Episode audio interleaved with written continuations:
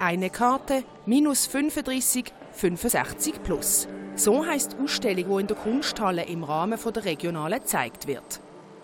Der Kurator bringt so Künstler zusammen, die zwei ganz unterschiedliche Altersgruppen haben. Sie sind entweder unter 35 oder über 65 Jahre alt.